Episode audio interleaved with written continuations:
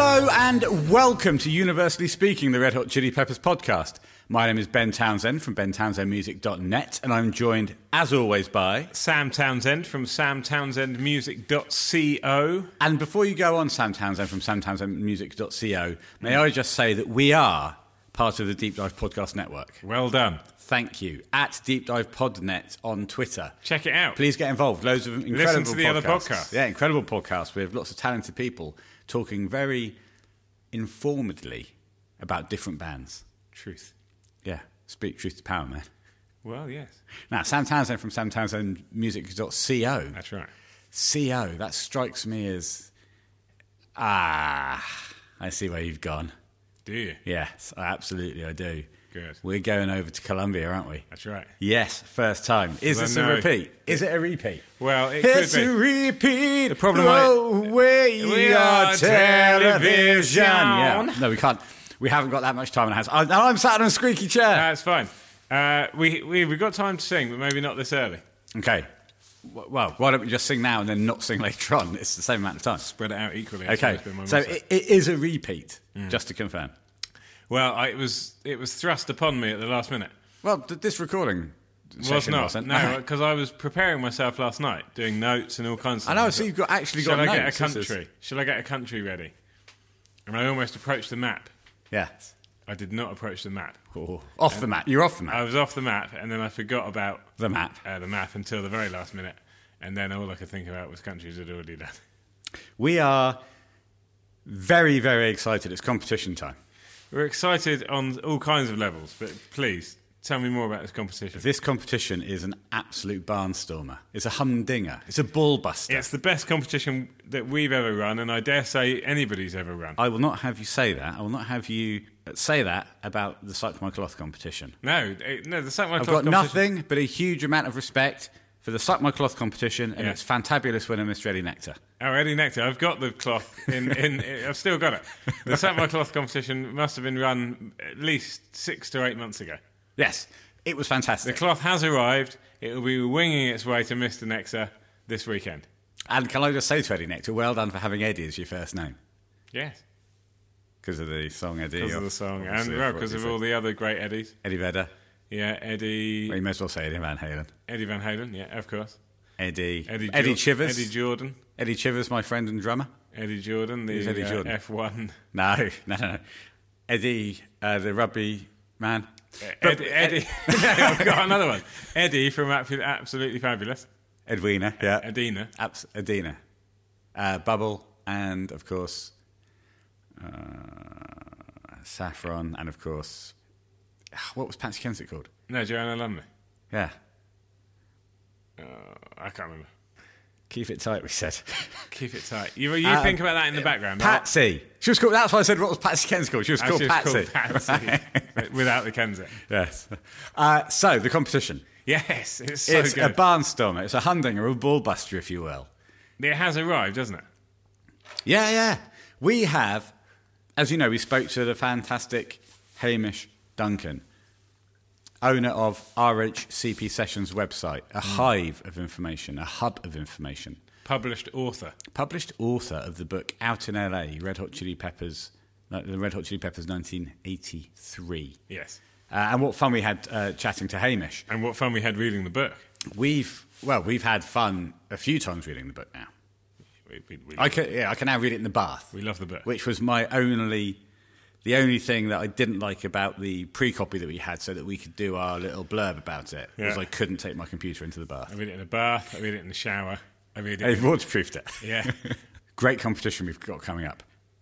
It's a barnstormer, a humdinger. It's an absolute ballbuster. Get to the- We've teamed up with Hamish. He has sent us over a copy of Out in LA, Red Hot Chili Peppers in 1983 that he has signed. Yes. We will be signing it, Yes, we will. both of us, and one of you can win it. All you've got to do is identify what three songs these three words come from. The three words are, of course, out in LA. That's right. You're going to hear them now. Once you've identified them, contact us on Twitter. Twitter. Twitter only. No, No. you can email You can. bentownsendmusic Uh, ben Townsend. Ben Townsend, music.com. No, that's the Dot net. website. Ben Townsend Music at hotmail.com. Yes. Or if you don't fancy doing that, which I personally wouldn't, you can use Instagram. Yes. So exactly, you can do it on Instagram, Twitter, or email because some people aren't on Instagram or Twitter. Sam. That's right. And We're some not gonna- people, some people are only on email. Yes, exactly. So, what three words do those? What three songs those three words come from? What we'll do is, I'm sure that there'll be a fair few people getting that correct. We will have a draw during what the next episode to be released. No, so we're recording that next week because of time constraints.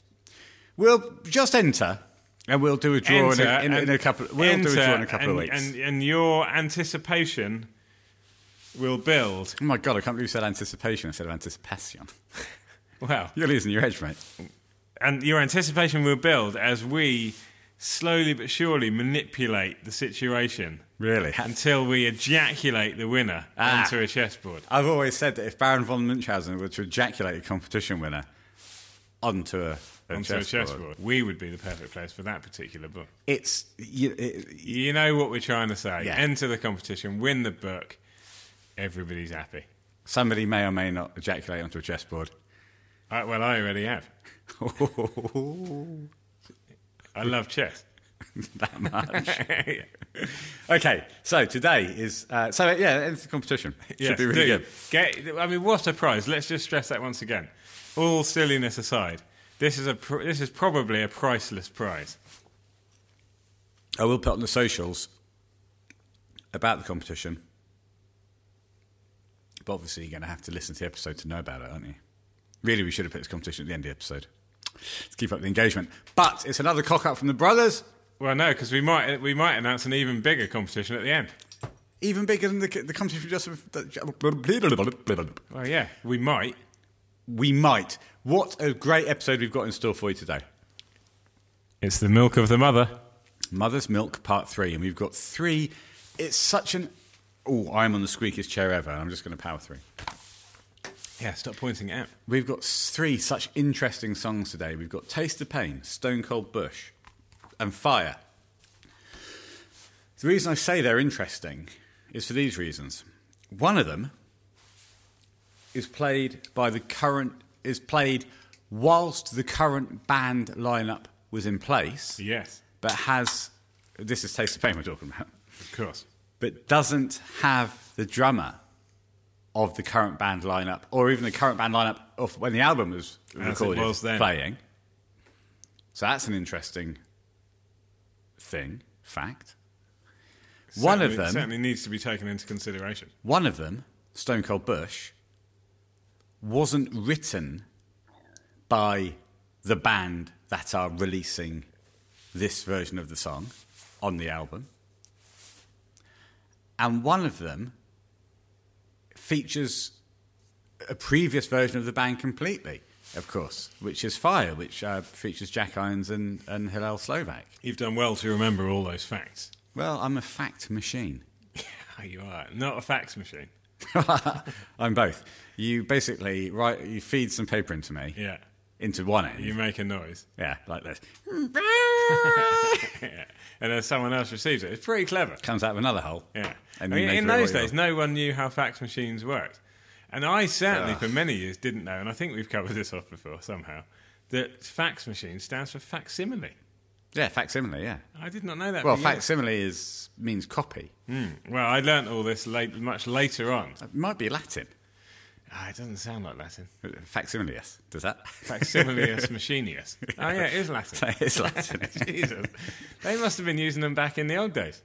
they were, but it was um, all you had to feed in a slate. Yeah, feeding a, a slate to a slot. Yeah, and somewhere And else. it just uh, fell into the slot, and someone else was at the bottom of the Now, of slot. course, on Caught um, it and read it out. it's a major plot point on Usual Suspects, the fax machine. Yeah. because the uh, the the, The iden- information the, comes the through. identi Yeah. Hmm. identi kit is that identi kit picture the photo fit or whatever comes out of the fax machine curls up and rolls under the uh, rolls under the, the desk yeah. thus meaning that Kevin Spacey can bullshit his way out of that situation Very cleverly. anyway won't talk about him too much can't wait to get started Yes. so we're going to go straight into taste the motherfucking pain. flat on my back in the loneliest frown. I stare in the ceiling cause I cannot fall asleep tonight. And no, I'm not that tall. Headlights flash across my bedroom wall. A blind eye open, but I cannot fall in love with you. I know I'm not that down.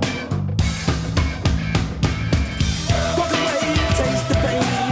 Come again some other day. I'm so glad you are afraid, but how the price gets paid. Walk away, taste the pain. Come again some other day. Well, I'm so glad you are afraid, but how the price gets paid. Well, has become tastily and painfully out of taste of pain. I must issue a full and unreserved apology. During the introduction, I didn't notice Sam was wearing his big puff and noisy coat, so you would have been thoroughly distracted. Hmm. I by think the I noise. wore I wore that all the way through the Red Hot Christmas Peppers as well. Well, it's, it's an absolute It's disgrace. an outrage. It's because I wasn't sat next to you. I couldn't penalise you. I've made him take it off now. We should be all I right. have removed it So, tastily, painfully, and out of taste of pain. yes, out of taste the plane. Oh, there's a new film called Playing Out, starring uh, Mike Coulter and Gerard Butler. Well, the Swan does say at one point, "I've got to taste the plane." Does he? Do Yeah, I'm sure of you it. think he means it? I gotta taste the, Oh, he sings it like Axl Rose. What, really? Yeah, I got a taste to play. I'm Ow. convinced of it. No, no, no. Listen, Taste of Pain is the first example that we're going to hear today of a song that always to me sounded nothing like the rest of the record. Hmm. Uh, the other one is Fire. And I didn't know at the time why. Why does this sound so completely different to the way, to the, way the rest of the album sounds? Hmm. Well, I think you've already touched upon it, Well, one, and we will start. I think it's a good place to start. okay, well, let's just talk about a bit of the background of the recording because there's a, and then we'll get into why some of it sounds Some of the different. other reasons. Recorded at Track Record, North Hollywood. Produced by Michael Bidenhorn, of course, as is the rest of the record, The Hornmeister apart General. from Fire. Recorded December 1988. It's John's first recording, um, first studio recording with the band. Yes. Oh, He's come in, a fresh and eager young man. Chad is in the band. Chad's in the band but not present. but not present for this recording because he wants to go and visit his family in Detroit for Christmas. The missing state. The cinnamon steak. John is shocked and stunned by this. He he can't. But obviously, he is loved the Chili's for time, Yes. being a Mm. He's huge in the fan. band, and all of a sudden, in the drummer- band, the drummer, the guy who eats drums for breakfast, Chad Demir Smith. Yeah. Wants to go and eat drums with his family. There. Meanwhile, you've got John An- John Anthony motherfucking Frusciante, the Swan, and Mickey B the Flea. Yes. all waiting to go. Are they the people we've got left? Yes, they are. But we need someone to play the drums. Who are we going to get? Is it going to be the Fishmaster General? Will it be Philip Fish Fisher from Fishbone? I think it will. I think it will be too. He It draws does a- a- it he draws does a a- great job. He, he does an incredible I'm job. surprised Chad got back in. The the sound of the kick drum on this song, particularly, is absolutely massive. It is. I, I was listening to it yesterday, getting ready for this. I was full of praise for the for the drums, Yeah. the rolls, Yeah. the, the way that the drums assist the transitions. Oh, yeah. all of the transitions work brilliantly. The, the stuff on The the drums breakdown are is key incredible. to this. Yeah, this And it's- is this is a this is a I thought, hang on a minute, something sm- smells a bit fishy. eh? Yeah? And it, oh, very good. Oh, good. There there you go. Fist, you. fist bump. That was great. First of all, should we go to our man on the scene, Mr. Yes. A. Mace? Andy He was Mason. there. He was he was there at the time. He was living the dream. He was living the dream. Taste of Pain, another single from the album. This song was on the soundtrack for the film Say Anything before Mother's Milk came out in August 1989. So what they've got to do is Yes. get this recorded for the soundtrack that very Say reason. Anything. Chad, no. He's got to go to Chad's the gotta mitten go. state. Yes. The cinnamon. He's got to go and eat some of that Trenery toast. Oh, absolutely. And what toast it is? It tastes like, presumably it tastes like, It tastes um, like pain. The drummer on this song was Philip Fish, Fisher from the awesome band Fishbone. Now, as we know, uh, Amace loves uh, all of this era. Yeah. Completely. Oh man, Amos is immersed in all of this more than anyone I know. Brilliant song with a video also on the Positive Mental Octopus VHS that he played to death. Mm, well, we may have to look at this Positive Mental Octopus VHS if we get our hands on one. Well, the video for Taste of Pain was also on the What's Hit, the What Hits video, So, what we need to do is uh, we can't talk about the video now. which of I did course. own. Did you? Yeah, I, I owned What Hits on VHS, and that's where I got into Taste of Pain so heavily. And Chad, of course, is in the video. Oh, yes, of course, yeah.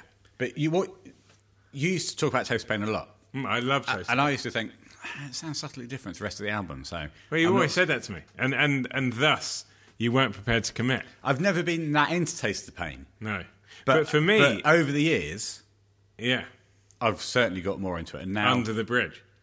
very good. Over Oh, the- yes, very good. Yeah, yeah. Um, for me, uh, "Taste the Pain" is one of the songs that defined my the early days of my fandom. Yeah, absolutely. Because you were what hits crazy, weren't you? Uh, well, I was. I owned two VHSs, What Hits and Psychedelic. They both featured songs. They both featured none of the songs that I would then go on and get fully into. But I'm quite pleased that I owned them first. I didn't know. That simply isn't true. No, because but, no, no, no. But looking back, it's. I think it's good to hear the early stuff early because the stuff that becomes more commercial later. yeah, yeah. But but the first thing I heard was Blood Sugar. That's that, that, there's no doubt about that. Right. Okay. So what you just Then said was a I- lie. Yeah, well, it wasn't a lie, but it wasn't it wasn't factually correct. Because then I processed it and realised, and now this is my full and frank. I'd love to see you in court. yeah, well, uh, I'm I'm up. No, next month. no, my lad. It wasn't a lie. It was just factually incorrect. yeah, well, there is a difference. what is it? Well, a lie is is an No, untruth, I'll tell you what, an uh, untruth told purposely. Yeah. Okay. A, a something Uh, factually, that's incorrect, statement is just what happened. to You me might have there. made a mistake I there. just made a mistake, an honest mistake. I'll say this to you. yeah, A lie. is a, a lie. lie. Well, that and a lie is a lie, but a factually incorrect statement is a factually incorrect statement. Hmm.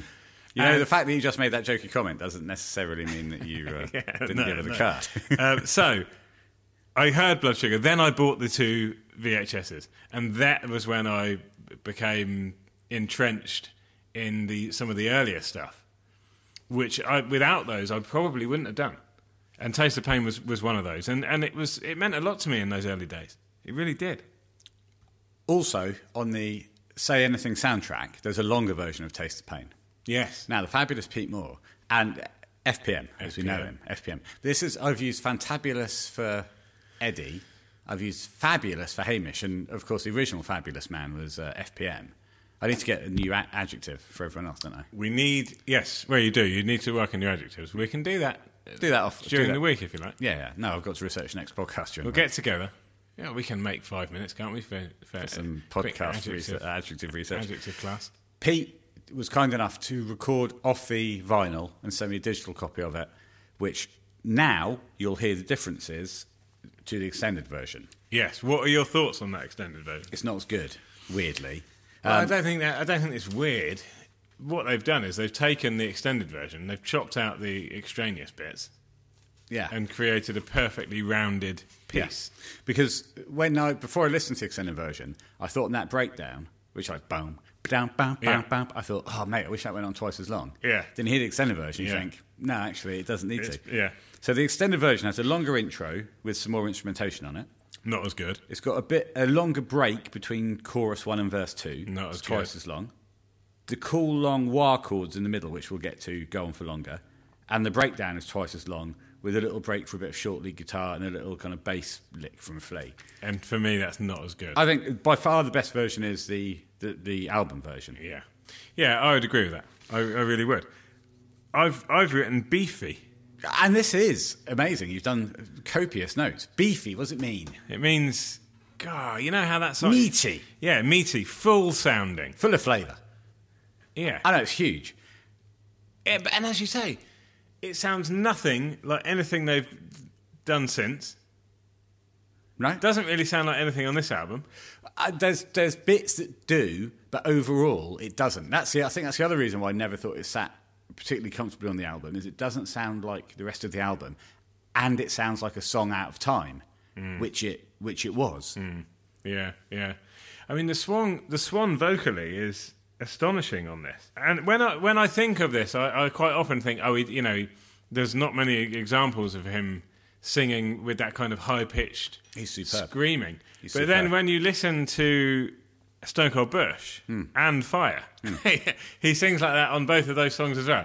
He- But he doesn't sing like that anymore, and he doesn't really sing like that on any of the subsequent albums. No, this sounds like this sounds like a, a period of time where he had where his delivery style had evolved from what it had been earlier, got to Yeah. this point, and then moving on into Blood Sugar is nothing like what he's Nothing. doing here. No. And does I think this is an evolution of what he did earlier. Yeah. Which then kind of took a full stop here, moving into Blood Sugar. Yeah. But he's great on this song. He sounds No, Oh, he's amazing. He sounds, He sounds top, a of, lot- top of his range. untamed. A Just- wild man. Yeah, I mean, there's there's brilliant highs, there's fantastic lows, which do then go seep into some, like you know, uh, Blood Sugar Sex Magic, for example, where he, you know, he's got a great The baritone, more baritone, yeah. Yeah, the more baritone stuff. but, I mean, but his range here is incredible. his noise making. uh, He'd, he'd been a noisemaker before, Yeah. Like like why yay yay yay and all that stuff. Yeah. Oh. That Why, I man, cheers, Jack. Cheers, Jack. Cheers, Magic.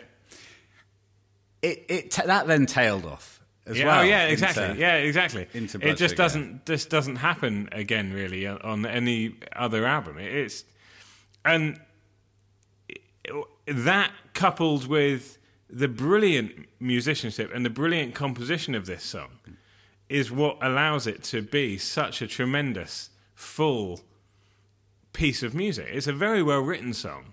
It's not. It's not. It's tr- it's got its sort of throw. The, you know the tribal nature of the backing singing, the swan doing his sort of wild noises can easily distract you from the fact that what you're dealing with here is a brilliant, well written piece of songwriting. Well, and also well edited piece of songwriting because as we've once you hear the extended version, Yeah. you realise that this needs to have bits cut out. Yeah. A filmmaking a filmmaking term is, is kill your darlings. And it means sometimes right. you need to take out your favourite bits. Yeah. Like I bet Flea loved oh sorry, Mickey B the Flea. Yeah. Loved that little bass bit in the in the in the extended breakdown. Yeah. But it doesn't work for the song. He. No, that's right. That's right. And especially if you're going to release it as a single. Yeah, it needs to be under X amount and it, and it needs to be a slimline tonic. in a really tasty gin. I'd go as far as to say. I've got time. on Wow. this. what are you drinking? Are you drinking your sponsor? Mother Russia. We'll get to that. Do not suffer. that is toasted. Now the album version is 431. The extended cut is about 456. Even 431's pushing it for a single Yeah, nowadays. exactly. I think back in the day you could you could get away with more.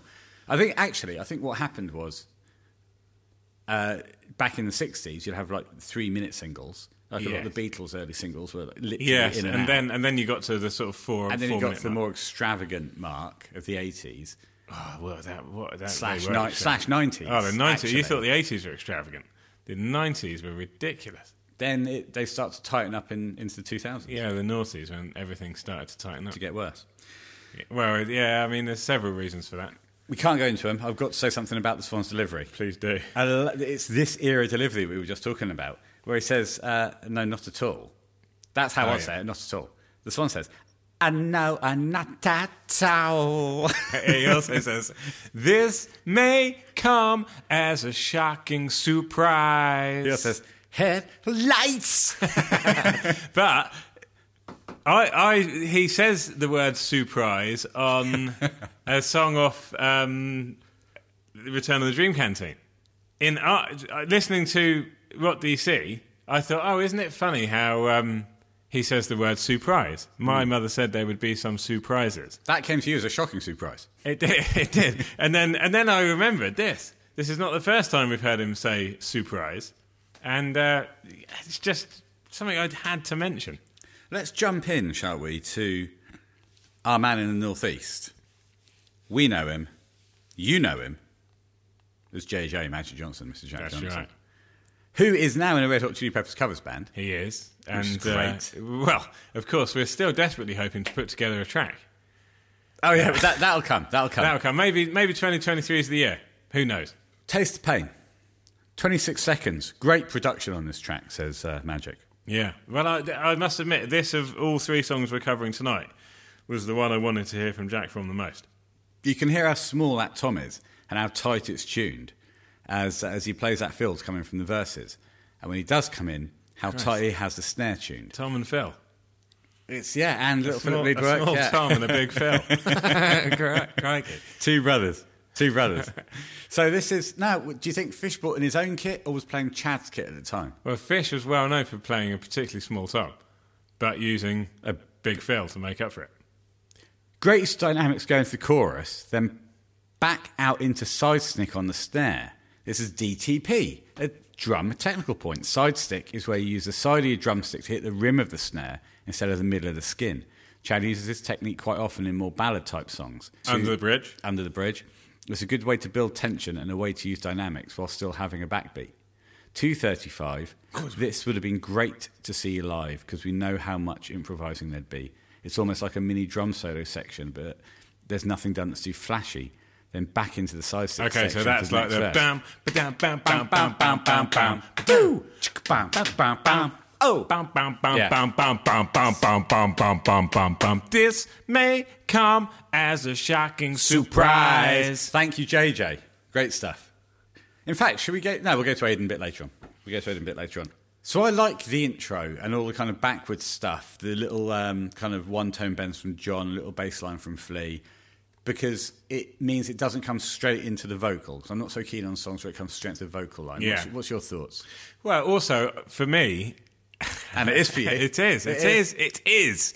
Um, it acts nicely as a as a as a kind of sandwich because you've got that at the start, and then you've got that lovely play out, which isn't necessarily backwards, but it kind of gives that same feeling. Okay, yeah, because also on the outro, there's some backwards stuff as well. Oh, there is some You backwards get- You stuff. get, that kind of uh, backwards delivery again. Yeah, I thought that was. So you consider the intro to be one slice of bread, the outro to be another, and the middle bit to be the filling. Uh, well, how else do you build a sandwich? A, t- a pain filling. A filling that tastes like pain. Oh Christ! Yeah, a pain sandwich. Taste it. oh, I'd rather not. Uh, well, I think. I, you oh, know- I dare you to go to Subway tomorrow and say, I'd like a pain sandwich. Yeah. oh, Well, okay. Uh, That is a dare I'll take out. Is Okay, it? is there's it- no money involved. No money involved. No I money probably involved, won't do it. Then. Okay, verse one. Interesting bass guitar relationship. Bass is really prominent, but really simple. And we, we will come to Aiden about this shortly. Are you talking about at the start or all the way Uh, through? uh, the verse part. I've never really noticed that bass part before, weirdly, because uh, what I'm listening to is that really busy, overdriven wah part that John's playing in the right ear. And Well- uh, John, yeah, go on. I agree. I've written wonderful, wandering bass. Right, okay. Well, it's to me, it was always just those double stops with a whole lot of percussive muting from John. It's the classic. You're only playing one, you know, one or two notes, but you're playing them repeatedly, but you're keeping the wrist moving. Yeah. So that it's like the. chick, chick, chick, chick. Yeah, You know, yeah, that's the yeah. start of the getaway.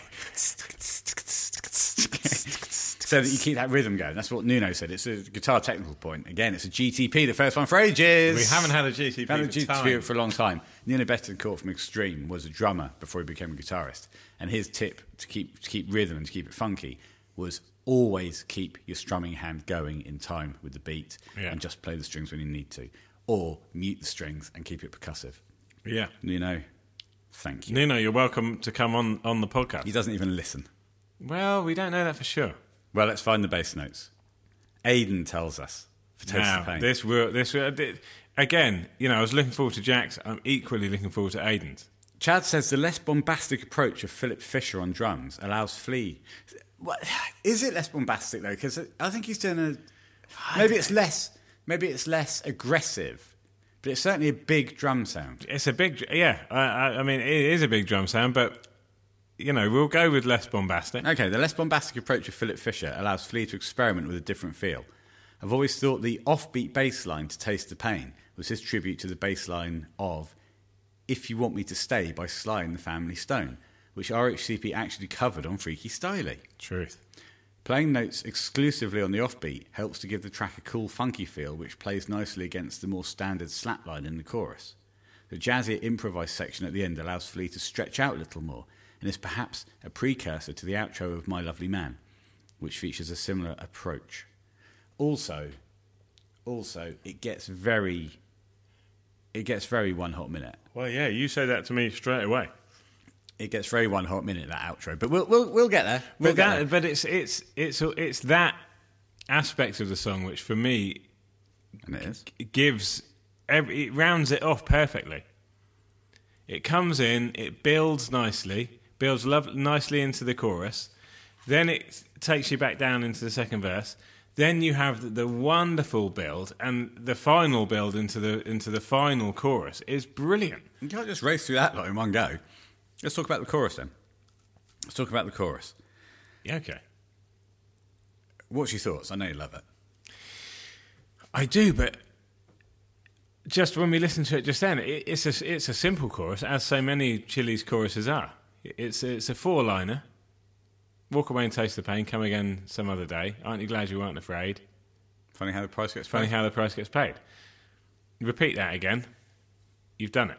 But what you've got going on, apart from Justice Swan doing that, is immediately they waste no time in getting that massive backing vocal going on. yeah, yeah, exactly. You'd think your traditional build of a song, you wouldn't have that in on the first time round. No. Or you might have one voice doing it. Not not at that time in their in their in their um, tenure. no, that's right. And and, and this, this But it goes big straight away. it goes big earlier, but you're also getting beefed out by the cello. Uh, I uh, yeah, are you getting beefed out by cello at this point? Oh, maybe not at this point, but later on. So, so when you say they're bringing this in early, then they beef. Then it out they with beef out the cello, yeah, okay. and then they beef it out with the horns. So, okay, okay. So so- that, so there is build. yeah. Oh, absolutely. But what have got this going on? I love this guitar part from John because you've got the left ear uh, distorted picked notes going on, uh, quite heavily distorted in the left ear. Yeah. And in the right ear, you've got strung chords. So, for example, at 47 seconds, where Swan sang uh, Walk Away and Taste the Pain, that's primarily, co- primarily, primarily covered by single heavy hit notes. 49 seconds, that that second bar is primarily strummed chords over in the other ear. So- So, it's like a, it's a real kind of call and response thing. Yeah. Although in both bars, while one thing is happening, the other thing also plays a part in that bar. So in bar two, the single note stabs walk up to the, walk up into the next one while the strumming is going on. Yeah. Listen to the chorus, listen to just the guitar, the left and the right ear. You've got single note stuff going on, and you've got a response from the chords going on. It's superb. It's superb. And I'd never listened to this song in that in that level In of that much detail, detail, yeah. with a really, really good quality pair of headphones on. Well, you do need it for this for this particular album. I love the sound as well of the guitar, the, the more the the, the the rhythmic, gu- the, the rhythm guitar, the chordal guitar Yes. in the chorus. It's a really hollow, just slightly driven sound. It's it's fantastic. I'll go as far as say I know John doesn't like. the- You know, we all famously know. Beinhorn, Michael Beinhorn was pushing for a more muscular, overdriven sound, a dis- more distorted sound. Yeah. John was pushing Back against could, well, it. could or didn't feel that he could push back. No. potentially. But I I, would have love liked- this. I, I love the sound of the guitars on this album. Yeah, I know they're right up your alley. We we, we touched on this, didn't we, in part one and two? Have we, is this part three? This is part three. Yeah. I I mean, I, li- I like I, I, I, this song as a case in point. I love. I wouldn't necessarily change the sound of the guitar, but you know, as we as we know where things went over time, and we know what you know kind of player John is. This isn't what necessarily what springs to mind. Ah, but I tell you what, I do love this era. Apparently, this was the first time John was in a recording studio. Full stop. Yeah. Oh, I can well believe that he was only eighteen years old. Yeah, he was a very, very young man. I didn't enter. I've never entered a recording studio, in fact, and I'm forty-one. I entered when I was 18, first time. You did first time. Did you get Sound did- on Were you sound. forced to play in a style that you weren't necessarily comfortable with? I was we, well. We were forced to mix songs that had swearing. You did. No, we You weren't did. allowed to perform them twice. You did. You did play in in this particular way and with, with this kind of sound. I was I was Very a much. very boss. Late 80s. Uh, Yeah, you know, well, I was the boss B five. Yeah. board. that's what they called you. Well, they call me Benny Boss B five. Bored. Tanzad. Yeah. uh, yeah, I certainly had this muscular overdriven sound. yes, you did. It's the sort of sound. Yeah, but you you were far more comfortable with it.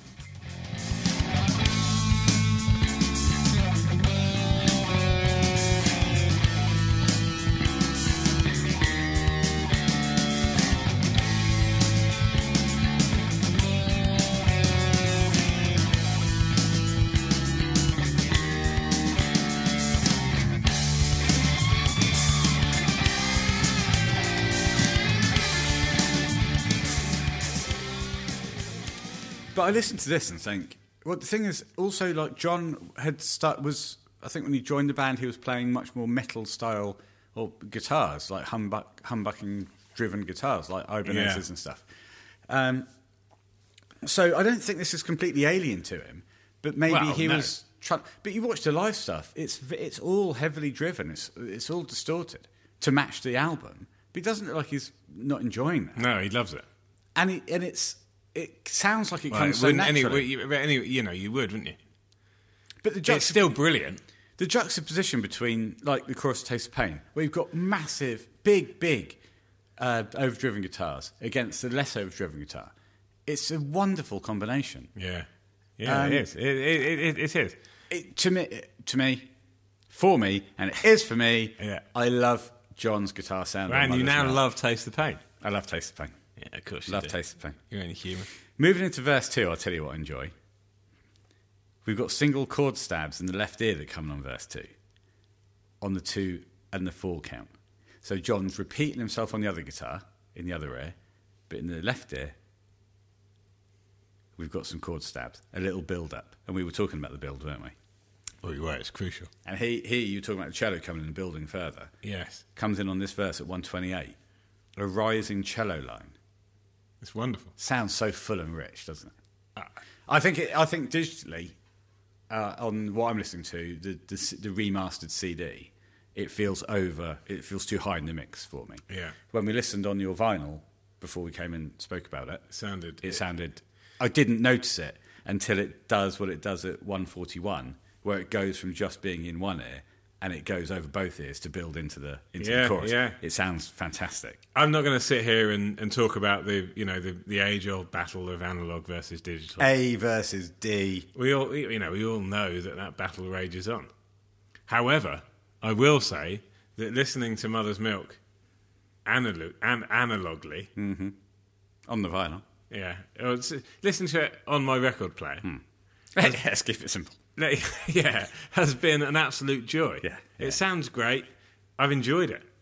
So that's what it's all about, isn't it? Can we also? I think we should. Just also, say- I do think you can hear the bass a bit more. well, yeah, because I lose the bass in the chorus on "Taste of Pain" Yeah. uh, when everything else comes up, and we've spoken about "Mother's Milk," where you, we've both felt that you lose the bass at Oh, times. the basses get swallowed up. Yeah, but it's very prominent on the on the verse now that you. li- Even though earlier I said I'd never heard it, Yeah. once you listen for it, it's it's actually sticking out. Yeah, I, ju- I, I mean, it's, I, for me, it's still, it still gets lost a little bit, but maybe not quite as much. It's not perfect by any means. Well, I think this is one of the albums where the band, a the song's got Well, if Mickey B could have his time again, what Mickey B the Flick. I'm sure he would. I thought you were talking about Mickey B, Mickey Beinhorn. you got Whereas what happened here with Mickey Beinhorn is as opposed to Mickey B the Flea. the Flea is stuff was edited without the band's knowledge. Did other songs where stuff is cut out, and what the band then heard was different versions to what they'd recorded. That's just bang out of order. It is bang out of order. It's one of the reasons. Listen to the, I mean, John's stuff on the Broken Record podcast. He, he talks about it's one of the reasons why they were changing record label is because they didn't feel they had creative control over the final product. But but not having creative control over the final um, the final edit Yeah. seems careless as a band. I have to say. Well, it's certainly an undesirable situation. Yeah, but if I if they're Hmm. my songs and I've written them, I will be I will be in there mixing those tracks. S- Certainly, you think John would have been saying, hey, Yeah, I've Uh, but just remember, joined the he's, band. he's as fresh as a daisy. He's He's, as fresh ne- as a daisy. he's never even been into a recording studio. You're not. and nor have you. No, I know exactly. And But if I I, have. did, if I did, I wouldn't feel comfortable arguing with a you know with record executives about creative control. It's just Well, not. you're not. Uh, I suppose It's you're not, not arguing that- with the execs. You're probably yeah, but arguing you, with if you are you having to if you, have, you I wouldn't feel comfortable fighting for my f- for my songs. Your right to pass. That age, that inexperienced. Okay, well, the long and short of it is that on the uh, the remastered versions, you have the versions that they want you to hear. rather Yeah, than and I think what- that's the important thing, isn't it? Eventually, those versions have have come to full pass. circle. Love it as you go into chorus two. You've got a bit of shaker, Cooler shaker. Crispin Mills. yes. Squeaky enough for you that chair.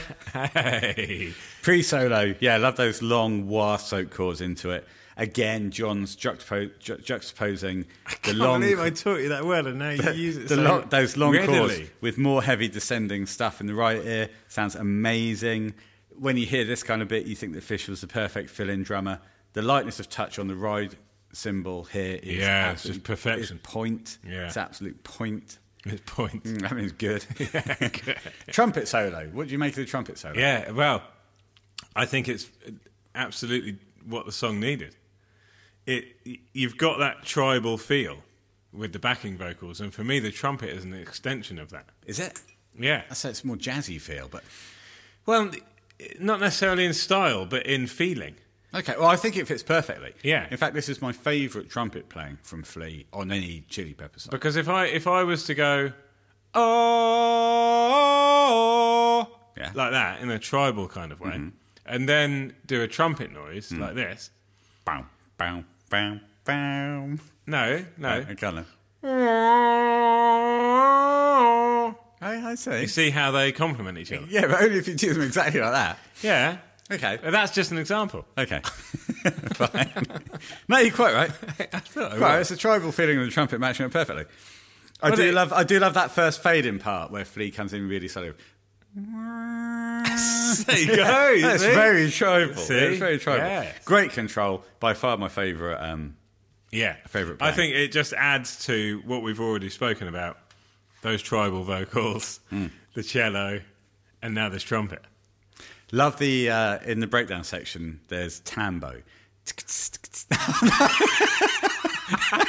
That's the getaway again. Diggly ding. Look, it just if you want to talk about the getaway, just talk about the getaway. We've covered it. I got a crucified And we've got to do for it again.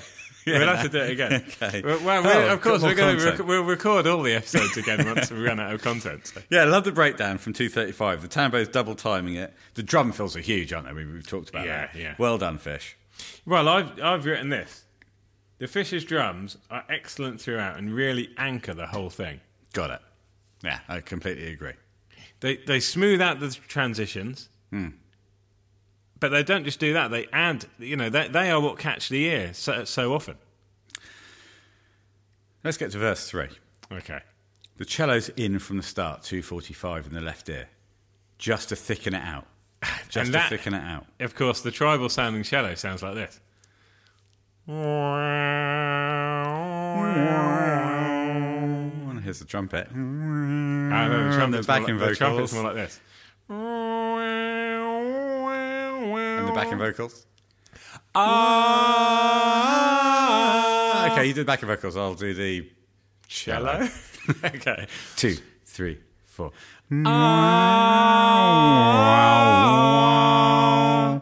Now, if you do the trumpet, I'll do the. You do the you do both the backing vocals and the cello at the same time. Okay. And I'll do the trumpet. All right.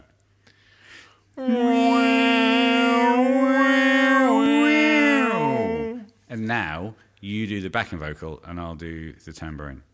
Okay. Two, three, four. Diddly down. Ooh, ah. Diddly down. Is that how the getaway goes? Great thing about verse three is there's some really nice build on the guitar as well. Go from go from the start of verse three, bars one and two. There's no stabs in the left ear. There's no single chord stabs in the left Stabs ear. removed. The stabs have been um, had been set up in verse 2. No stabs in verse 1, set up in verse 2 on the 2 and 4 count. Yes. So for verse 3, bars 1 and 2, no stabs at all. Bars 3, 4, 5, and 6, one stab on the 2 count. Bars 7, 8, and 9, stabs on the 2 and 4 count, Yes. like in verse 2. And bar 10, strumming that, that single chord into the chorus. So, what a fantastic bill from John to establish that he's not only changing it up from what he did in second verse, he's building all the way to the chorus. Yeah. And then, as we listened, you said, "Listen to that slide from John at 307." Yeah. into the, into the last chorus. And I just wish he'd b- gone to, gone on to do a kind of you know one of his very famous background solos. But there is a background solo. I know there here, is. but It it's- comes in later on. Yeah. But I thought that From could that have been point. that could have been the launch. Well, pad no, I for it. think it's another build because they they then sing the chorus and then it goes then round he- again and, yeah. then, and then it And comes then in. he so starts to do like it. Big Ben's no spill at 228, Yeah, he 346, starts and doing- 347, for example. Yeah, but they all. But it's well. Uh, correct me- correct me if I'm wrong, but it feels to me at that point that it's more sort of individual pieces than a solo. I, I think there is solo work going on, and they're the bits you notice just because they're the 'cause highest. they stand out bends. a bit yeah, more. yeah, yeah. Okay. Lovely uh, from the Swan. Well, ay, ay, ay, ay, ay. Ah, now that's where he's fit, trying to fit in with all the build-up, because of course you've got the tribal backing vocals, the cello, the strings. So he thinks, what can I do? that's now tribal? John doing this tribal uh, background Lead solo. work. So the Swan thinks I'm going to do the yeah yeah yeah yeah yeah yeah yeah. I gotta tie the plane. Oh, this is fantastic. You're more like um, a Miles Kennedy there. That's what they call me. So you sing, you sung that line in the styles of both the Guns N' Roses singers. Yes. Yeah. Well, he, Miles Kennedy never sang for Guns N' Roses, but No, he sang for Slash, Slash, and yeah, uh, and the the Snake Conspirators, yeah. Pit. No, the, uh, Conspirators. yeah. fantastic band. Never seen them. Saw him at Stoke. No, I didn't. That's the thing I keep watching on YouTube. Stoke Hall. Oh, they're playing. That's Stoke. where I saw- yeah. That's where Did you Slash see? was born. Uh, You didn't see them in Leeds either, did you? No, I saw them in London. I know someone who saw them in Leeds. Leeds. oh. At the American, Ex- well, the- as it was then, and maybe is still now, but I'm not sure. The Amex Arena in Leeds is just Ah. an unbelievable venue. Out, the outro is very, very one hot minute. Um, I, I've written down. You can see why they picked Dave Navarro Oh, have you? because Okay. Hmm. it sounds like aeroplane. Yeah, sounds no, like the uh, outro of aeroplane. It's not necessarily something that I'd picked up on, but I can see where you're coming from. Right, shall we? Yeah, Yes. the sponsors. Oh no, you done? Have you got any more notes? I've written down uh, to finish off. I've written a total success. Fine, I completely agree. It's a total success. It is. Well done, the Red Hot Chili Peppers. You've tasted the pain and you've come away smelling of roses. One, two, three, four. What you drinking? Go Oh, More than enough for you all. Over and over and over Sing it, brother. again now. Sing over it, and brother. over with all Set my it go friends. now. What you drinking? What are you drinking, Sam? I'm drinking toast. Toast. Here's to change. Session IPA. Citrusy, citrusy, Citrusy. hoppy, planet saving. 4.5%.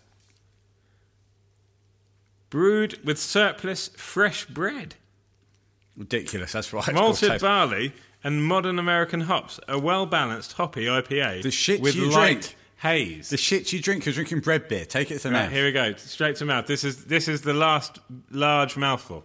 Fucking bread beer. It's been there. No, no, no. It's made a face. Also, you didn't like it when you first tasted it either, did you? Quite strong in, in terms of taste. Yeah, it tastes like bread. Um, Mouthfeel? Mouthfeel. Tough. No, sinister. Oh, it's left handed, everyone. Taste. Gross. Bready. Un- unlikable. um, overall, wouldn't buy it again, but glad I dr- I've drunk it. You know, I've, I've reaped the benefit. Oh, Idiot. I've got it into the bloodstream. Yeah, thank God. So there is a positive to be taken. Okay. Uh, but, you know, Toast, if you do want to send me some beers, uh, please. Some better beers. Please don't. I am sponsored this week by Carling. Ah, okay, excellent. They came to me again through Tesco's. Yes, yes, Always a pleasure to work with them. of course. Goes into the bloodstream sweet, easy, and true. Where's it brewed? Ooh, here, don't know. I know. Go on. somewhere on Trent. You sound like a man who doesn't know. I do And I, know. Round, I round that off with a lovely suck on my. Oh, mouthfeel. This one? I don't know. round. Really enjoys it. Okay, one, two, three, four. What you drinking? Go More than enough for you, well, over and over and over again now, over and over with all my friends. What you drinking? Now, brother, we move into another Stone Cold classic. Yeah, you heard me. I heard it's ya. Stone Cold the Boosh. She don't know my share. Baby, that's alright.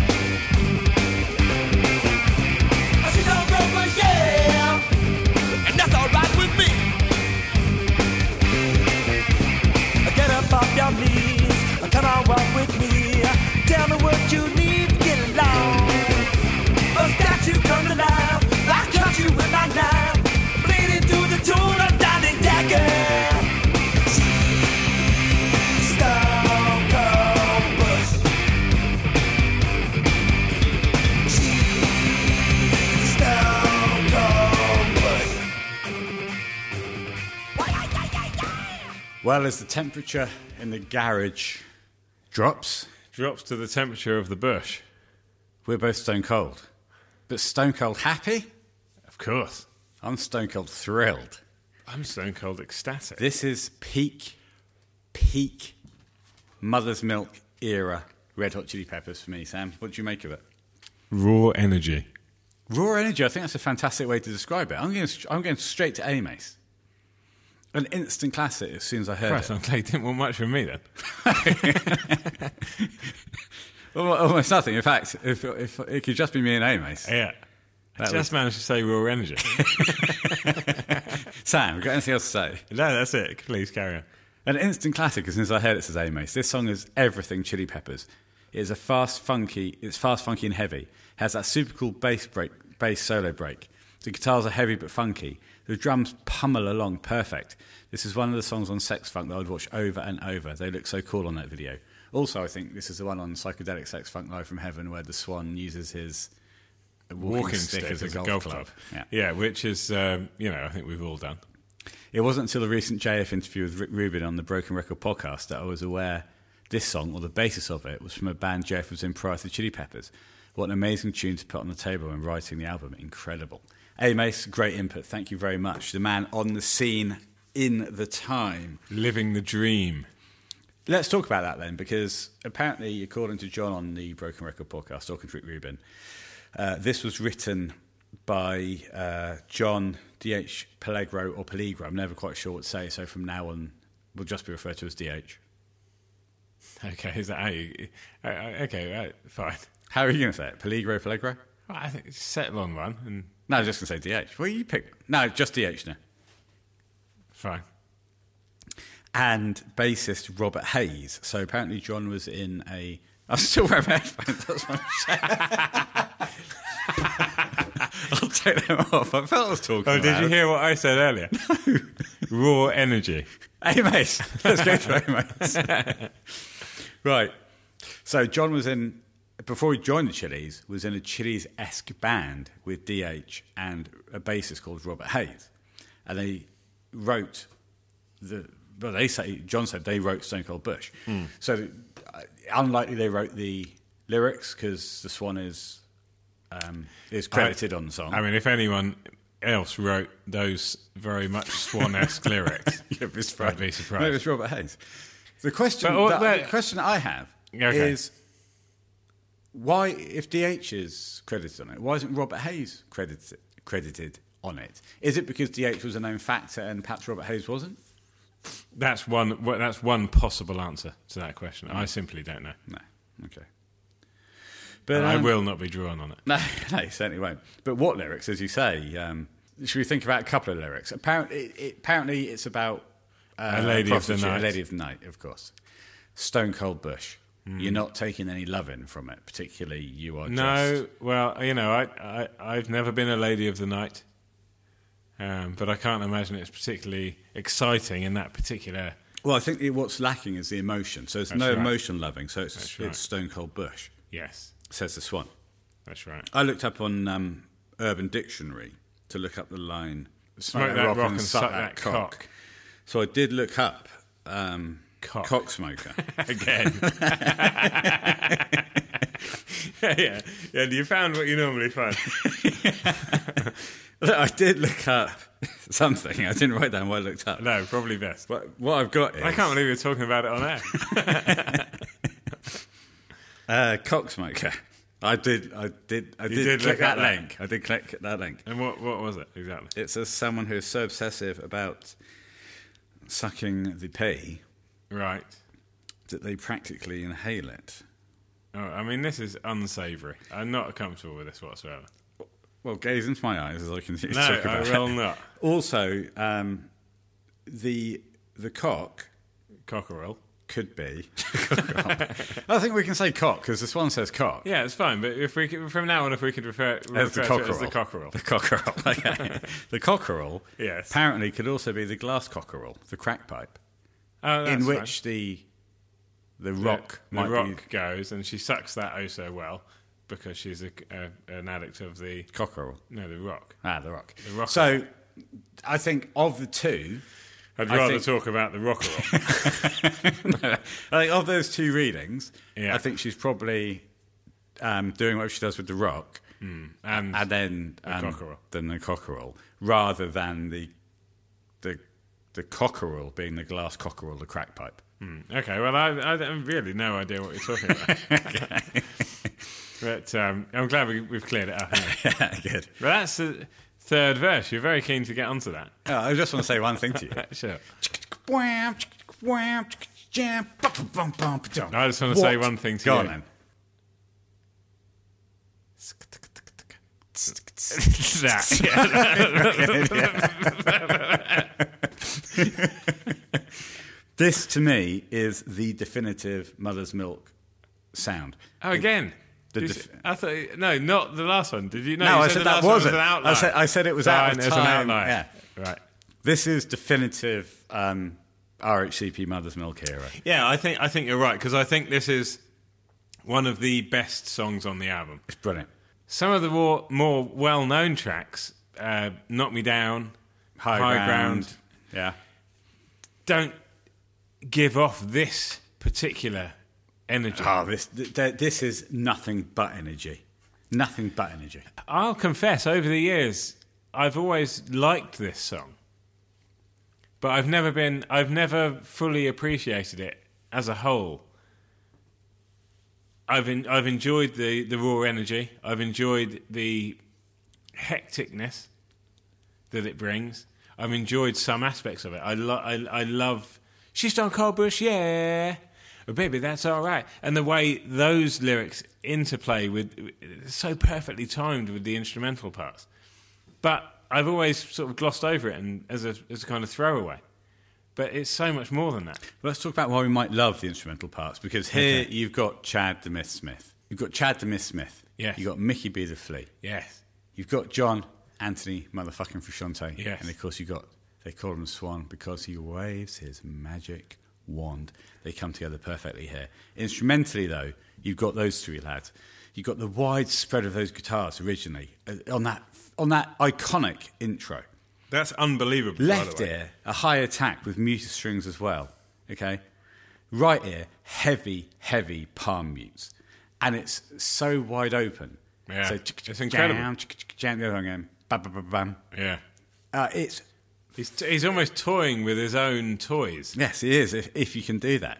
The bass is doubling the walk up at the end of bar one as well, and doubling the classic Stone Cold riff on bar four.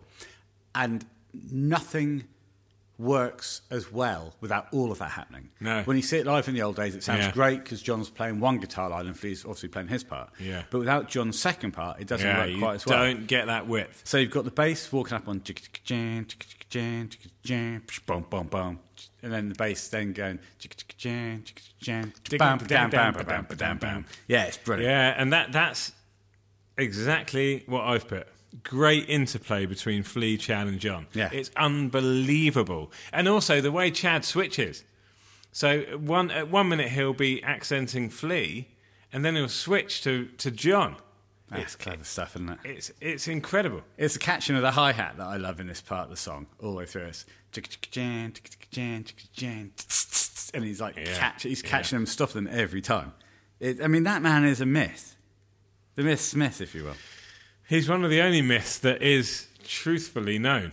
And when uh, uh, she's Stone Cold Bush Air with Flea doubling that vocal with the Swan, Yeah. and then the Swan then releasing the response line Yeah. is Yeah. is great. And then, but also, she That's all of them, I think, yeah. Cold, bush, damn, Yeah. and it's perfect. Yeah, but I love the way, and that, again, that's the build Yeah. that you've got Flea doing the. Oh, she's sorry, so- that is the bit you- she's- you meant. No, the- no, she's so called Bush. Yeah, is is the Swan and Flea, Yeah, and then the Swan does the, and that's like, that's right with me line. yeah, yeah. And then later in the song, they build it up when it's she's Stone Cold Bush. It's the three of them spread across Yeah. the Swan Central and the two backing singers yeah. across the ears. and the way that bounces back in is incredible. Let's. We're talking about the drums. Let's see what our man in the northeast has got to say. We go once again to Mr. Magic Johnson. This track is soaked with those mighty Chad Smith hi hat stabs. The kick drum work on this track is immense too. He's accenting what Flea and John are doing with his right foot. This is a really great song. You can see the makings of a great band with this. Flea and Chad are locked all the way in. Love it. 125. Listen to Flea's accents and what Chad is doing with his kick drum. I feel like I'm just repeating myself over and over, but what he's doing with his right foot should not be underestimated or understated. It would be amazing if they bought this one out for live shows. So much energy and funk. I agree. Wouldn't it? I agree with Magic. I, I'd much rather they played this than uh, Nobody Will. Nobody really like me. Yeah, I know. I mean, I know what you're saying, but why not do both? Why not rotate those two? And this is what, for me, this is what, this is a tangent, but this is what they should be doing live. And maybe they are to a certain extent, but have nobody weird, have Stone Cold Bush, and rotate those. Have something else off this album. They teased uh, Good Time Boys. Ah, tease it all you like. Play it. Play the fucker. That'd be amazing, mate. I'd love it if next time we go and see them they play Good Time Boys. I don't, I've never, I never, put, I never put the emphasis on that. Good time, boys. Good, Time, Boys. Yeah, that's right. Good. Good time, boys. That's how I would say it. Make me, feel good. Jump, Dig. give me good times. Go. Hey, yeah, yeah, yeah. Good. Good time, boys. Make me feel good. Sit. Give me good times. Hey, yeah, yeah, yeah, yeah. Oh, what a tune. Do that one. Don't mind.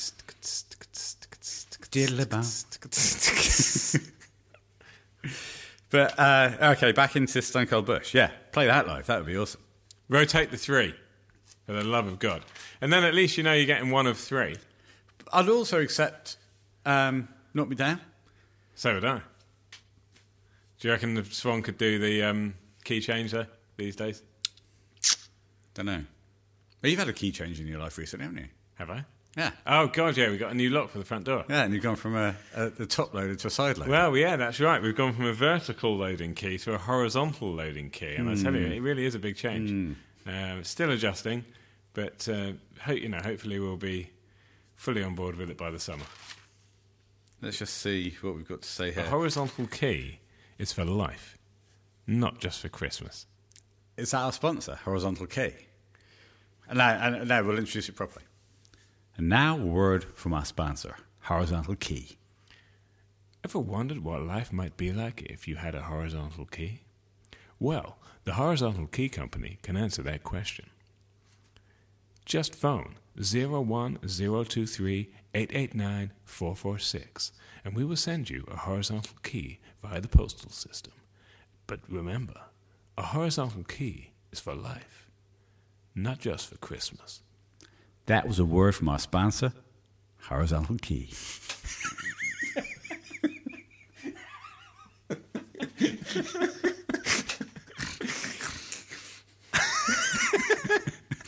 okay, so I love. Let's get to she's Horizontal horizontal cold key. Ba-dam, Bam, ba-dam, ba-dam. Okay, so what a driving section this is because what John's doing in the left ear is that continued high percussive kind of wah soaked guitar. Yes.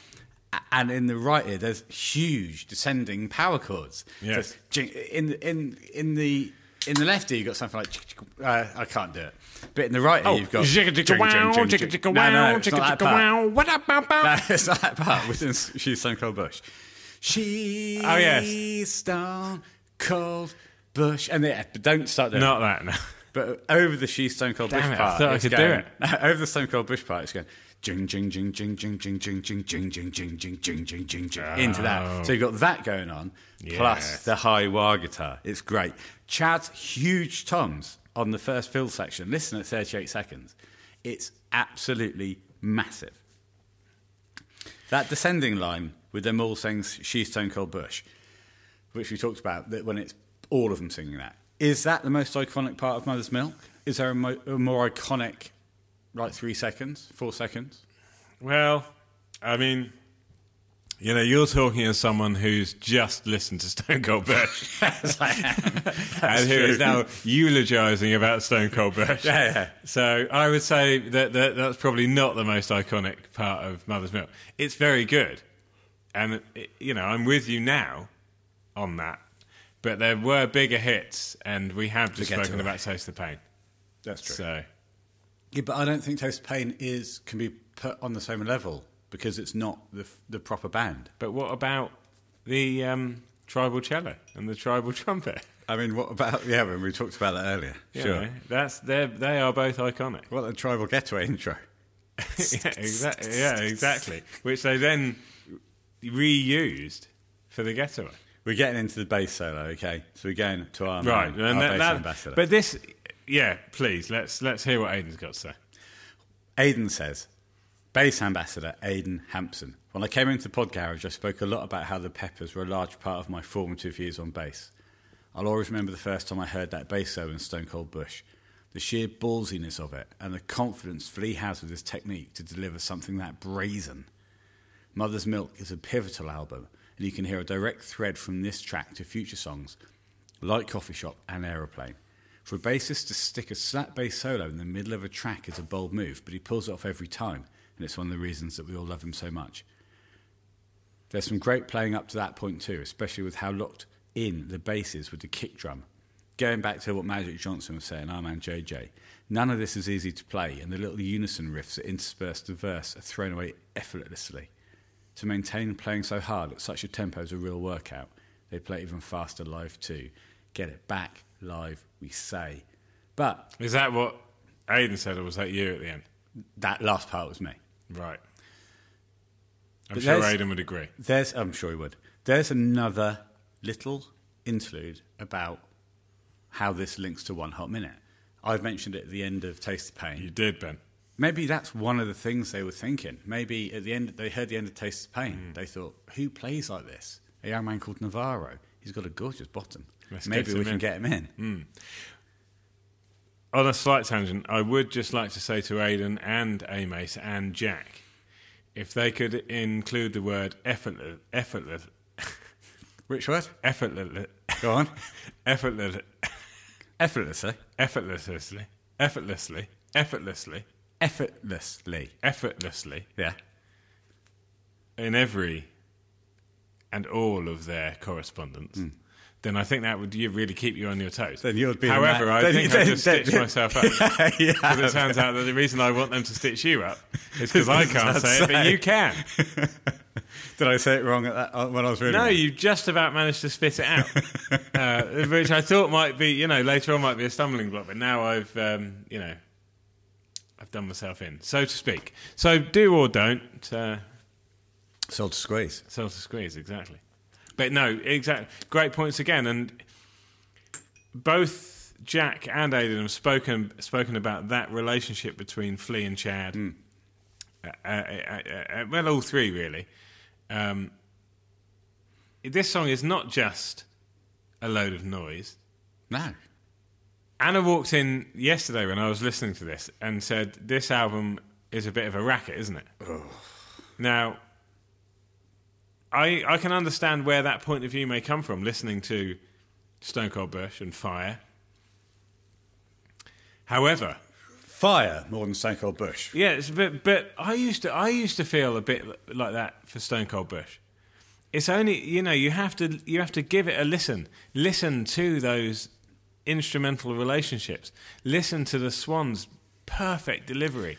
There is nothing that I would change about this song now, but it is a song that demands attention and, and demands the listener to give it the credit that it deserves because as with Taste the Pain, I, I just think this is a perfectly formed track. And and a key to that is what we were just spoken about is the bass solo leading into the guitar solo, look, which we're I know gonna- you want to talk about. We're going to get into the guitar solo. First of all, what I will say before we go there and you say it's perfectly formed is what do you make of the odd noises during the guitar solo section? The sexy noises. Well, Allegedly, Tracy Lords, the porn star. you know, we won't get into that. In Scar Tissue, the swan says that sometimes the battle, the back and forth between Michael Beinhorn and, and uh, John would have gone a lot worse if there wasn't constant uh, Tracy Lord's porn on rotation to take John's mind off it, I presume. We know he is a fruity fellow at the time. So, what do you make of that, that particular section? It reminds me of Rocket Queen. Yes, of course. of course it does. Yeah. Of course it does, because you're my It's brother. another song. You're you and my brother. Ah! Oh god, he's got he's been hit Cramp. by crack. Oh, the mere thought of this Tracy Lords character and and Axel Rose having sex with uh, was it Stephen Adler's Girlfriend? Girlfriend? Ah, potentially. Not sure. uh, during. I mean, Rocket Queen's full of sexy noises. That really, I mean, I know that the noises do sort of permeate the solos, but they really only come to the fore very briefly. Why have them at all? And, Well, it's a song about- uh, yeah, go on. You know, come on, you know, we've spoken about cockerels and rockerels yeah. and. Pros- I know, but is there a need? There's no need for it. And there's no need for it now. I think uh, on Rocket Queen. But they're young men, it's- remember? I know, as were Gina. Sexually driven young men. Yeah, I know. It's, it's ill judged, is all I'll say. Well, I would say it's not it's not that bad because it's it's barely noticeable if you don't notice there. Yeah, it, it's less egregious than than Oh yeah, for than sure. Rocket for Queen. sure. Okay. For me, it's not a problem because it's it, it's not really in your face. But However, the bass solo and the guitar solo are in your face. Oh, I'll And tell they're- you what's in your face, mate. John f- motherfucking Frusciante. Mm. He is. Oh, this solo. He can watch as much of that particular y- young lady as he likes if he's going to play the guitar like that. I completely agree. I love. Maybe his- that was the problem. I love his lead sound on this album.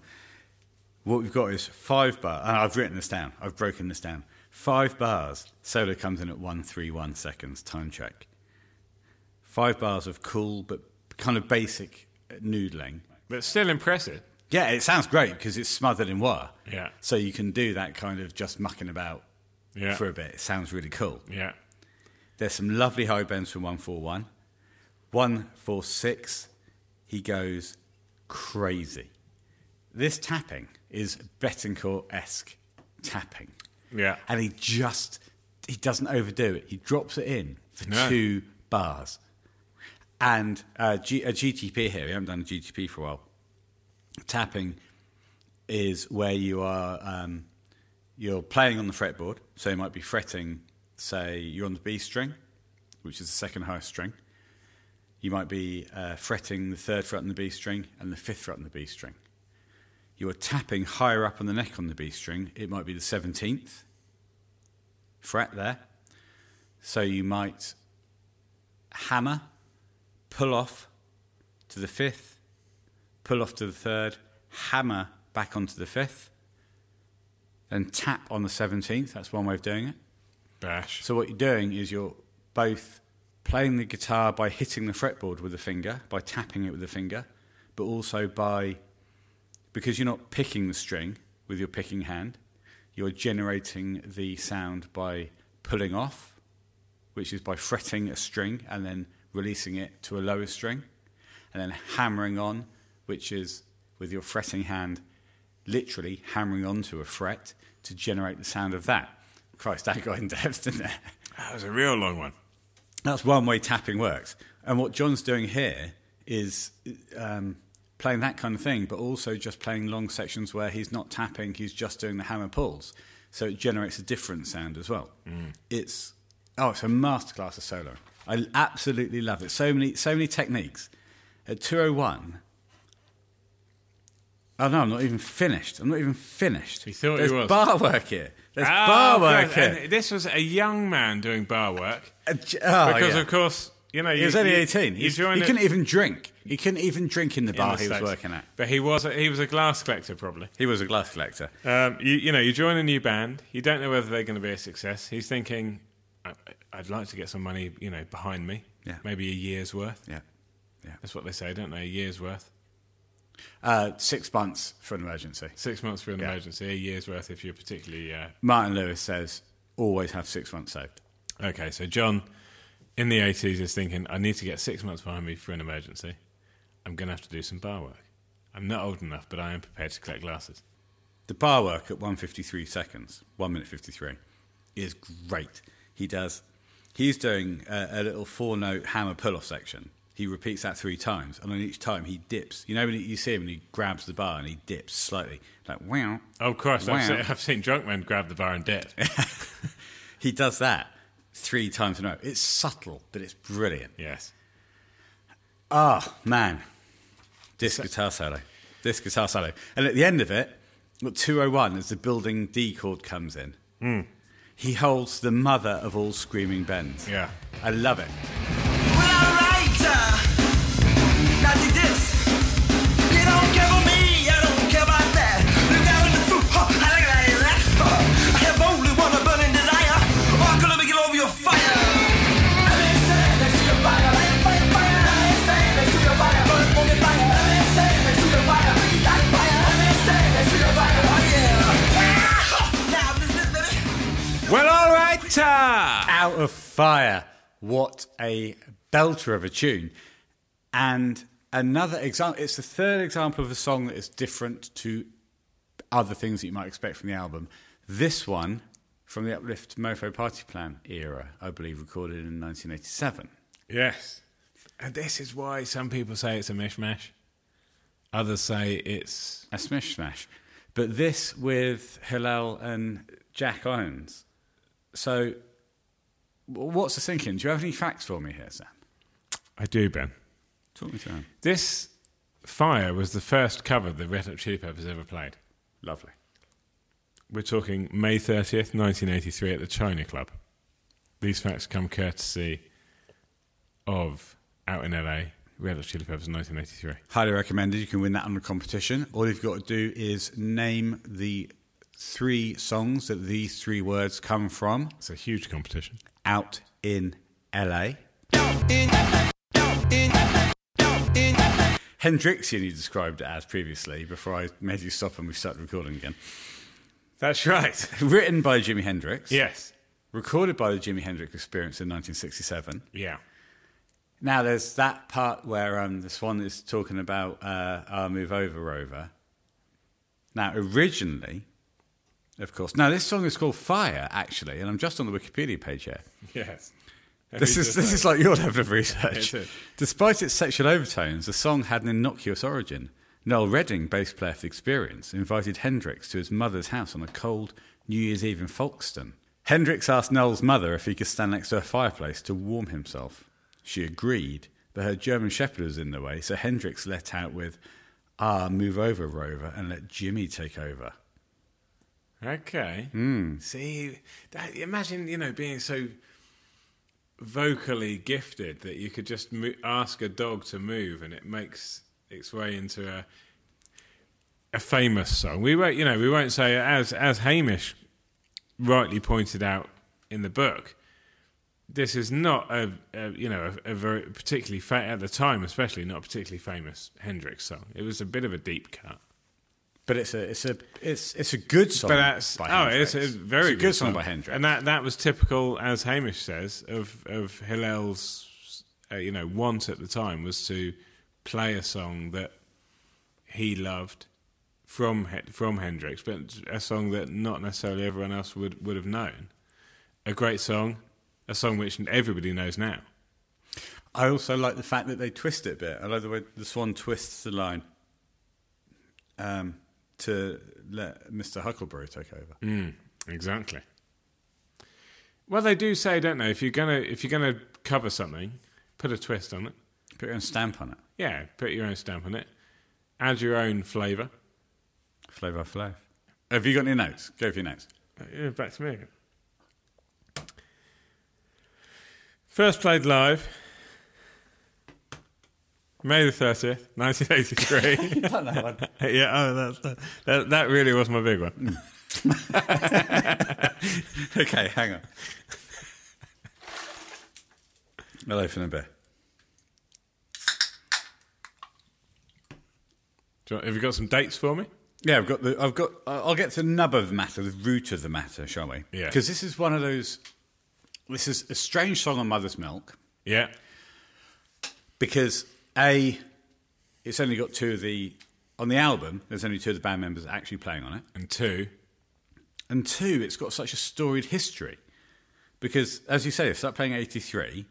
It's the B side for "Fight Like a Brave" in '87 for oomph. Then it's on the Abbey Road EP in '88. Then it's on Mother's Milk in '89, and then it's on What Hits in 1992. So it's a multiple release song. Yeah. It's great, but it's throw. Uh, I've always thought it's throwaway. I've never, again, when I listened to Mother's Milk for the first time, all those eons ago, it was another one. You just had Taste the Pain, which didn't sound like anything else on the album. You had Stone Cold Bush, which does, and then you're immediately thrown off on the ear again Yeah. because this sounds so muddy compared to. You compare the drums that you just had on Taste the Pain Yeah. the crispness of um, of what uh, of what Fish was doing. Then you, you've got Chad's incredible playing on Stone Cold Bush, and then you've got this muddy mix. I'm going to go to um, Jack Johnson. Because I think he's got a, a key point to make here. Fire. Apparently, before even joining the band, Chad saw they did a cover of this song, and it helped him in making his decision to go along for that audition. Imagine if he didn't didn't didn't end up going. Well, that would have been, yeah, well, a different story for sure. Imagine if Chad hadn't gone. Would they have kept going? Would he's been the mainstay, hasn't he? Yeah. In a Oh, way, God, that, John, right, in well, a way so- that John hasn't been. Yeah. People, I mean, John comes and goes. That we know. Yeah. Chad stays that we know. solid as a rock. The original intro into this song is notoriously difficult on drums, as Mitch Mitchell, Jimi Hendrix's drummer, is playing his fills over the bar line and not crashing on the one of the bar. Now speed it up times 10, and we have the RHCP version, making it 10 times more difficult. Typical of that era, Jack Irons lays it down hard, fast, and funky. The production and recording style dates this record, or this, this song This particular. Yeah. and kind of makes it stick out like a sore thumb amongst the other mother, Mother's Milk tracks. The drum sound more mushy, almost as if they were recorded with a couple of mics, a couple of room mics, as opposed to close mics all over the kit. It's a real intense workout of a song. I almost hold my breath for the duration of it, just due to how fast and frantic it is. Now, I completely hear that, what, uh, what Magic is saying there, because it's such. uh, What, I mean, why did you put this on the album? Well, I guess it, they haven't put it on so far. They want to pay tribute. The whole album is a tribute to Hillel. So it's got, okay, to, it's okay, got okay. to go on. So I, he- I hear that. The album is literally dedicated to Hillary. yeah, it's got to go on. So do you think A, they're putting it on as a tribute, B, as a transition between guitar players? John's hero was Hillel.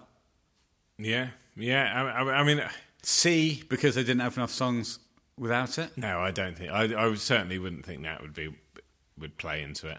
It's a song that they love. It's a song that they played with Hillel. It's the first album since his passing. They Yeah. want to put it on. Yeah, yeah, yeah. they get it on. okay. And and yeah, okay. I, it- it doesn't it doesn't play into the overall feeling of the album, but it sounds great. I mean, they do sound really good. The Swan, the Swan, man. I mean, when we when we talk about the Swan's journey, it's so easy to just focus on how he sounds now and how he sounded for the last twenty years. But in in the eighties, he sounded like this, and it Oh, was yeah. you know a raw, untrained, untamed talent Yeah. that he was in those days. Oh, it's And, uh, and recently, someone's come out and said, "It's not what they sound like; it's their presence, it's the delivery, it's the Oh yeah, there- performance." there's much to be said about how the whole song sounds with the rest of the band on the chorus. It's there's a real feel to this, Yeah. and it's amped up. Yeah. Let, us go to. I don't think um, anyone puts a foot wrong here, really. Let's go to Amos and, and Aiden, shall we? The original lineup of the band, says Amos, with Jack Irons and Hillel Slovak. Probably filler for the album to make it full length, though. I, I'm, I'm feeling that. Ah, maybe, that vibe. yeah, yeah, okay. Yeah, I mean, that's possible. But Amy says, I bloody love this cover of the Jimi Hendrix classic. Again, on the Positive Mental Octopus video, there was footage of this lineup, Socks on Cox, playing this. Jack Irons is such a great drummer. At the time, and also when, can you look up on eBay while I do this? eBay UK Positive Mental Octopus VHS, because I've got a, me and the House Ambassador bought a VHS player recently. You're going for it. Well, no, the, the podcast will. I bloody love this cover of the Jimi Hendrix classic. Again, on the Positive Mental Octopus video, there was footage of this lineup. Socks on Cox playing this. Jack Irons is such a great drummer. At the time, and also when John and Chad were in the band, the Chili Peppers were pretty well known for their Hendrix covers. Crosstown Traffic, Foxy Lady, and Castles Made of Sand were also excellent interpretations. There was footage of the Chili Peppers, actually just Flea, hanging upside down, and AK with the house band, I think, on The Last Resort with Jonathan Ross in 1990 playing Foxy Lady. And he has sent us a link, wh- which I, I will read out to you. HTTPS uh, colon forward slash forward slash www dot youtube dot com forward slash watch question mark v equals capital Y capital I capital V capital I small n six small i capital X small q nine capital E. Not sure where the other half of the band were at this time. Thank you, Amace. Sam, have you had any luck at all finding? Yes, how much? I've just bought it. How much was it? £4.50. This was a real time buy, people. A real time Real buy. time buy, £4.50 purchased. Lovely. Aiden says, Fire. This is a great cover. It has always been one of my favourite Hendrix songs with a punk approach that flies by with real energy. The Chili's cover stretches this even further, pushing the tempo to a breakneck speed. It feels like it finishes as soon as it begins, whooshing by in a cloud of adrenaline. Lovely use of the word whooshing. However, I've always been a little confused as to why it's on the album. I think we all are. The Aiden. confusion is real. We all feel it. It wasn't written or performed by this lineup, originating as a B-side to Fight Like a Brave two years previously. I guess it could be seen as a tribute to Hillel, ensuring his legacy was on the first album recorded after his passing. That's what we're saying. Yeah, that's one of the theories. In any case, it's an enjoyable listen, and they play. And they clearly play "Loving It Live." Check out the Woodstock '99 performance where the crowd takes takes the lyrics a little too literally, says Aidan. I think once we get to the solo, there's a real live feel to this because the the rhythm guitar drops out, and Hillel's just playing that live. Is this a, an entire one take song? Do you think? It's certainly got that kind of loose vibe. As far as I'm concerned, it's a one take song. What's that whistling? Oh, that was eBay telling me that I've just bought Positive Mental Octopus. oh, great news! £4.50. Absolutely. That's a real bargain. We'll do an episode That's on a that. snip. sure. I haven't even got a VHS player. I But have, You though. have. I so you'll have to. Good. I'm glad you can enjoy it. I have to bring down a, a whole um, You have to bring a whole telly. rig. yeah. a telly with the scarp. It's a yeah. Input. It's a difficult. Oh, it's going to be another scar tissue. Oh, it's, okay. Good. Let's talk a bit about the breakdown then on fire. Um, huge sweeping held chords. They're absolutely beautiful. That whole over, that whole bit about move over rover is so sweet. And then it goes into that solo. Yeah, I think this is a live. Well, I think you know what I was thinking when we were listening to it. There, place yourself in that room at that time. How good would that have sounded? How original and how eye-opening would the Red Hot Chili Peppers have been at that time playing that song live? it would have been incredible. I'll tell you how eye-opening and incredible it was. Yeah, John, they- Sean Tate wanted to join. Well, they went on to storm the world. yeah. We've all seen live acts where we've gone, wow, these guys are really good. But I, I guarantee you, seeing something like that, your your jaw would have been on the floor. Yeah. It was it, they were like nothing else. And yes, of course, you've got Flea, Hillel, Jack. B- But Don't call Flea Flea. Call him Michael B. the Flea. Michael B. Michael B. Mickey B. The Flea.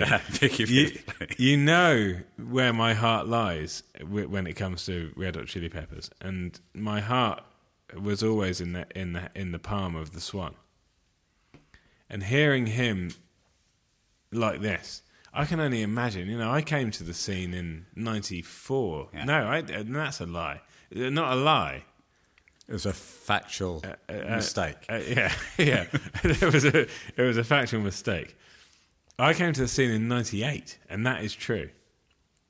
So for me to to to hear the Swan in this kind of untamed, you know, I've heard it before, of course, but to hear it now with him sounding like this, with that energy, with that untamed, untrained voice, he was just going for it with his friends. And that's where this band originated. It, for me, it's wonderful. Yes, it doesn't fit on the album, but I'm always happy to hear it. Well, I think you've summed that up perfectly, mate. Always a pleasure to hear you eulogise about the Red Hot Chili Peppers. And that's where we're going to wrap it up. I try to see the red eye, yes, gotta be saved. Hot, hot, red eye, ouch, gotta be saved. I got a girl, say she's long and tall. Here we come into socials then. If you, if you want to be part of this podcast, then you can join us. It's hosted at bentownsendmusic.net. If you'd like to become an ambassador, we are willing to post a badge anywhere in the world. That's true. And it is, it is worth mentioning that we've got the AGM coming up next month. No, we haven't. It's a lie. It's a lie. It's a lie. All right, the AGM is happening. It's in Dusseldorf. Please come along. It's going to be fantastic. If you'd like to do something real, then uh, email bentownsendmusic at hotmail.com. Ask to be an ambassador. We'll send you a badge and a flyer anywhere in the world. On Twitter, I'm at University RHCP. Send me a message. That's fine as well. Sam, you are At Stack Townsend. on Insta, Gram. I am University Speaking RHCP underscore pod. Sam, are you on uh, Instagram? Not on Insta, no. So it's just classic me over there. If you'd like to join the competition to win a signed copy of Out in LA, Red Hot Chili Peppers in 1983, simply name those three words from those three songs. Name those tracks, motherfucker. Name those motherfucking tracks. Now, so we're going to take it out this way, Sam, on this one. We're going to go back to our roots. Oh, really? This is great because I don't know what it is. So It sounds I'm like excited. this. Oh, yeah. Nice.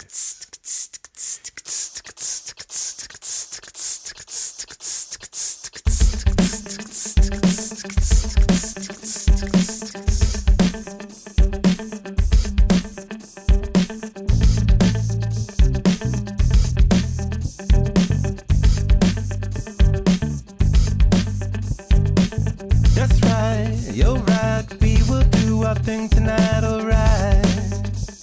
Uh, take me to the future. It's time, you'll find just another color coded crime. Incision and a suture.